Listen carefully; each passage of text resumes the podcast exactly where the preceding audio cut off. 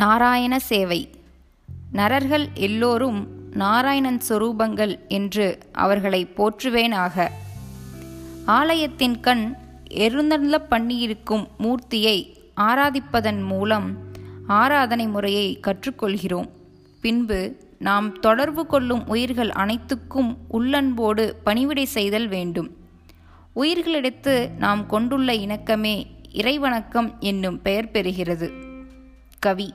ஆதி முதலாகி நின்ற அரியென்ற அட்சரத்தை ஓதி அறிந்துள்ளே உணர்வதினி எக்காலம்? பத்திரகிரியார்.